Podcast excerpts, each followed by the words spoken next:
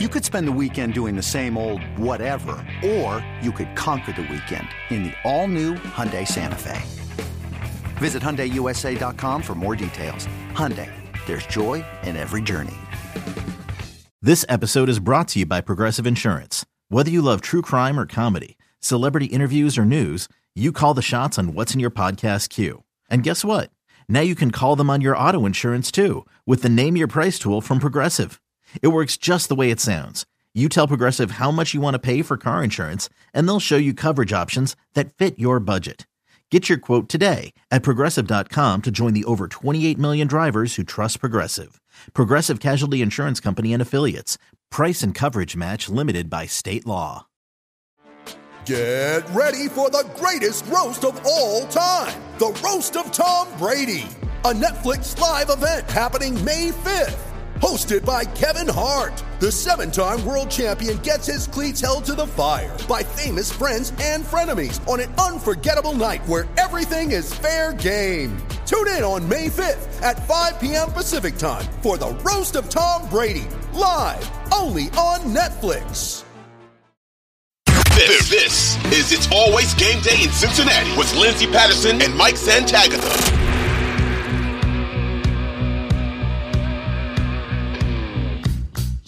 Maybe the opportunities weren't there in the NFL, and that gives him a little bit more to add to his resume. And maybe he get, can get a job next year in the NFL as a defensive coordinator or or a different position, or he wants to be in college. You know, who knows what these guys want to do um, and their desire. But good for him, and nice promotion. And you know, the, there's a few Zac Taylor or a few Marvin Lewis um, coaches on the on the staff. Obviously, Darrin Simmons has been here for quite some time.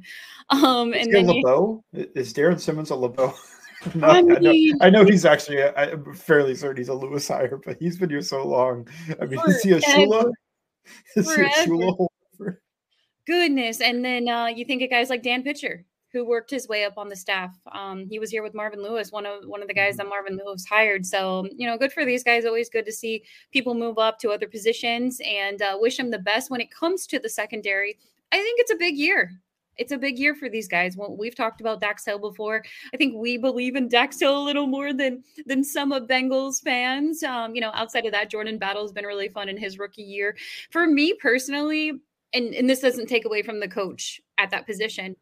Lou Anarumo is the guy who I feel like still sees a lot of the secondary, the DBs and corners, um, the safeties, and, and I think he has a lot of say on what go- goes on. But obviously, Robert was a big third down guy for the coaching staff in this defense, and you know we'll see if any of that matters or if they just do an internal promotion on the coaching staff when it comes to those guys. But um, any other thoughts on how that could impact the safety room at all? Yeah, I mean, I think it'll have an impact. I'd never think it's good to change your position coach when you're a young guy. I mean, now he's going to have to learn under a new teaching style or something. Um, it sounded like from the Good Barry subscriber posts that they are promoting internally. Bengals love doing that. They do that all the time. So it'll be an assistant taking that job over.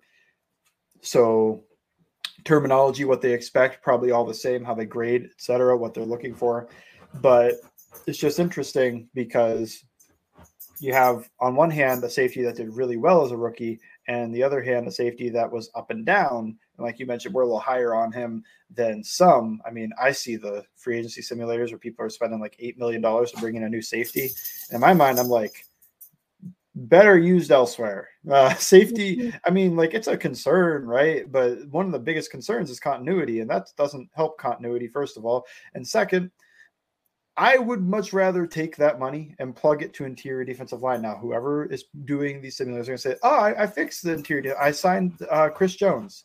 It's like, okay, who is the nose tackle day one? Who who is your starting nose tackle? Like we've got B.J. Hill outside on at a three tech or a five tech, and we've got Chris Jones in the same spot on the opposite side. Who's in the middle? Is it Josh Tupou, or do you want to spend that eight million dollars and go bring in a real nose tackle? Or maybe yeah. they drafted somebody. I don't know. To me, I I think they need three interior defensive linemen for this defense to function. If they don't bring back Reader, if they bring back Reader, they still need two. Like that's where I am on it because I have never seen such bad depth at an NFL interior defensive line that these guys didn't look playable. Nobody that backed up the interior def- defensive line looked playable in the NFL, and they got abused for it all year. So they have bigger problems in the safety room. Anyway, I think Dex will be okay, even with the new safety coach. When you need mealtime inspiration, it's worth shopping Kroger, where you'll find over 30,000 mouthwatering choices that excite your inner foodie. And no matter what tasty choice you make, you'll enjoy our everyday low prices, plus extra ways to save, like digital coupons worth over $600 each week. You can also save up to $1 off per gallon at the pump with fuel points. More savings and more inspiring flavors make shopping Kroger worth it every time. Kroger, fresh for everyone. Fuel restrictions apply yeah, we'll see what that looks like. And uh, you know, it's it's almost free agency time. And and speaking of additions, I think that money could go to an offensive lineman, maybe a right tackle. Um, and you know, we've mentioned it before, kind of what that outlook looks like for the Cincinnati Bengals. You know, if they go defensive line, if they go offensive line, maybe a right tackle or just a tackle in general, um, with the 18th pick, wide receiver could be an option if if uh, Brock somehow falls. You know, we'll see if the Cincinnati Bengals pull the trigger on a tight end. But right now, uh, making some waves on the social media this week.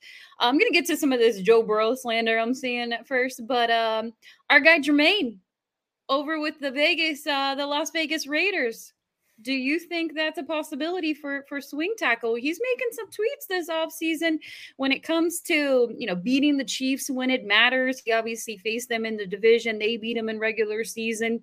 He was standing up for joe burrow and and saying you know him and patrick mahomes are the two best quarterbacks in the nfl it really just feels and, and I think he did a little bit of that last year too. And, and you're going to do that. You're going to hype everything up and get all these NFL fans excited and, and hopefully your team signs them. Um, he's pretty funny on, on social media, but do you think that the Bengals c- could pull the trigger on him? Yeah, 100%. I mean, easily.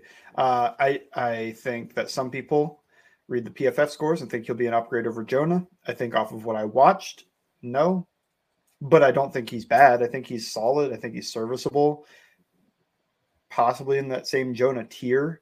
But I don't think he's better. I think Jonah is the better player. Like that's who I think fits this offense better and works better within this offense just because of the athleticism and ability to pass protect on an island as shown. And I know people get mad at him about that. The Bengals ask a lot of these tackles. I think that the Raiders do the opposite. They don't ask a lot out of their tackles.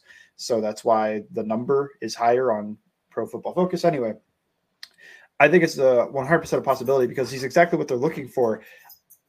I'm interested in what his contract will be, but he had a worse year than he had last year, and he's 29 now rather than 28.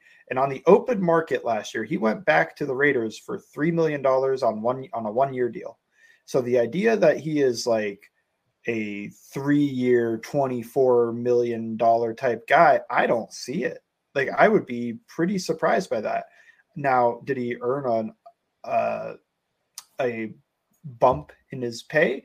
Possibly. I mean, I think he signed under what he was worth last year, but it's interesting to think to see what the NFL thinks. And to me, the NFL is saying this guy is probably like a two-year, ten million dollar type guy.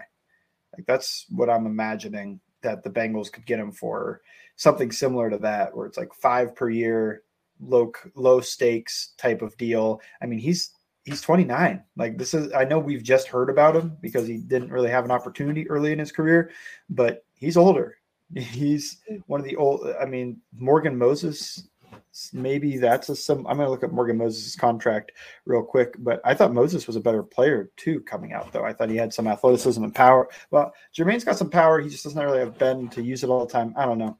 I think he's a good fit. I think he fits exactly what they need to put in that position because he's not a guy that you'll have to like if you sign him it raises the floor of your offensive line, but you're not capping your ceiling either. Because if Amarius Mims is there at 18 and the Bengals love him, but maybe they're saying, hey, we don't want to start a guy with nine career starts day one. We want to ease him into that role. Kind of like the Steelers just did with Broderick Jones. You could do that you could take a guy at 18 and ease him into that right tackle role. Maybe he doesn't even play this season. Maybe he starts next season, but it's it's a contract that wouldn't preclude you from drafting a guy, but it also makes it so you're not locked in to tackle at 18.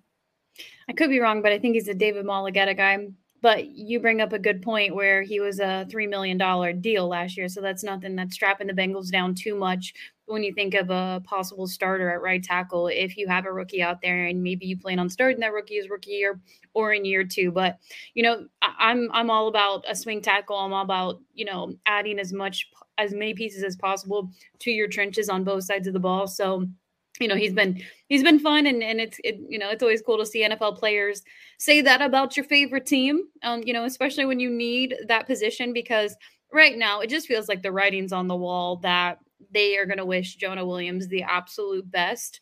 Who knows if mm. there's some internal conversations? I thought Germaine Pratt was going to be gone last year and he ended up coming back. You know, who knows if it was because Vonn Bell ended up deciding to go to the Panthers and they said, you know what, Germaine? Got some extra money if you'd like to work out a, a contract right now. And he looked at the market and said, let's go back to Cincinnati. So, you know, anything can happen in free agency.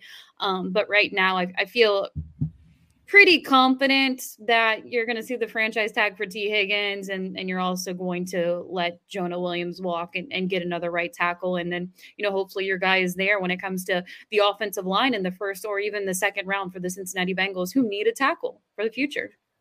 Yeah, and I did not realize this when I brought his name up, but Morgan Moses might end up being a perfect comparison.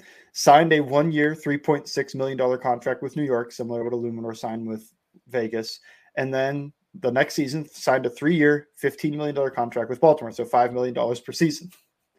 Could be what happens. I mean, that that might be what we're looking at. And the Ravens have stuck with him, but mm-hmm. those are that is a contract that you don't need to. And I think that's part of the reason they feel okay drafting like a Daniel Faalele, raw giant. Let's just, you know, try to develop that. And if it works, great. If it doesn't, we've got a guy.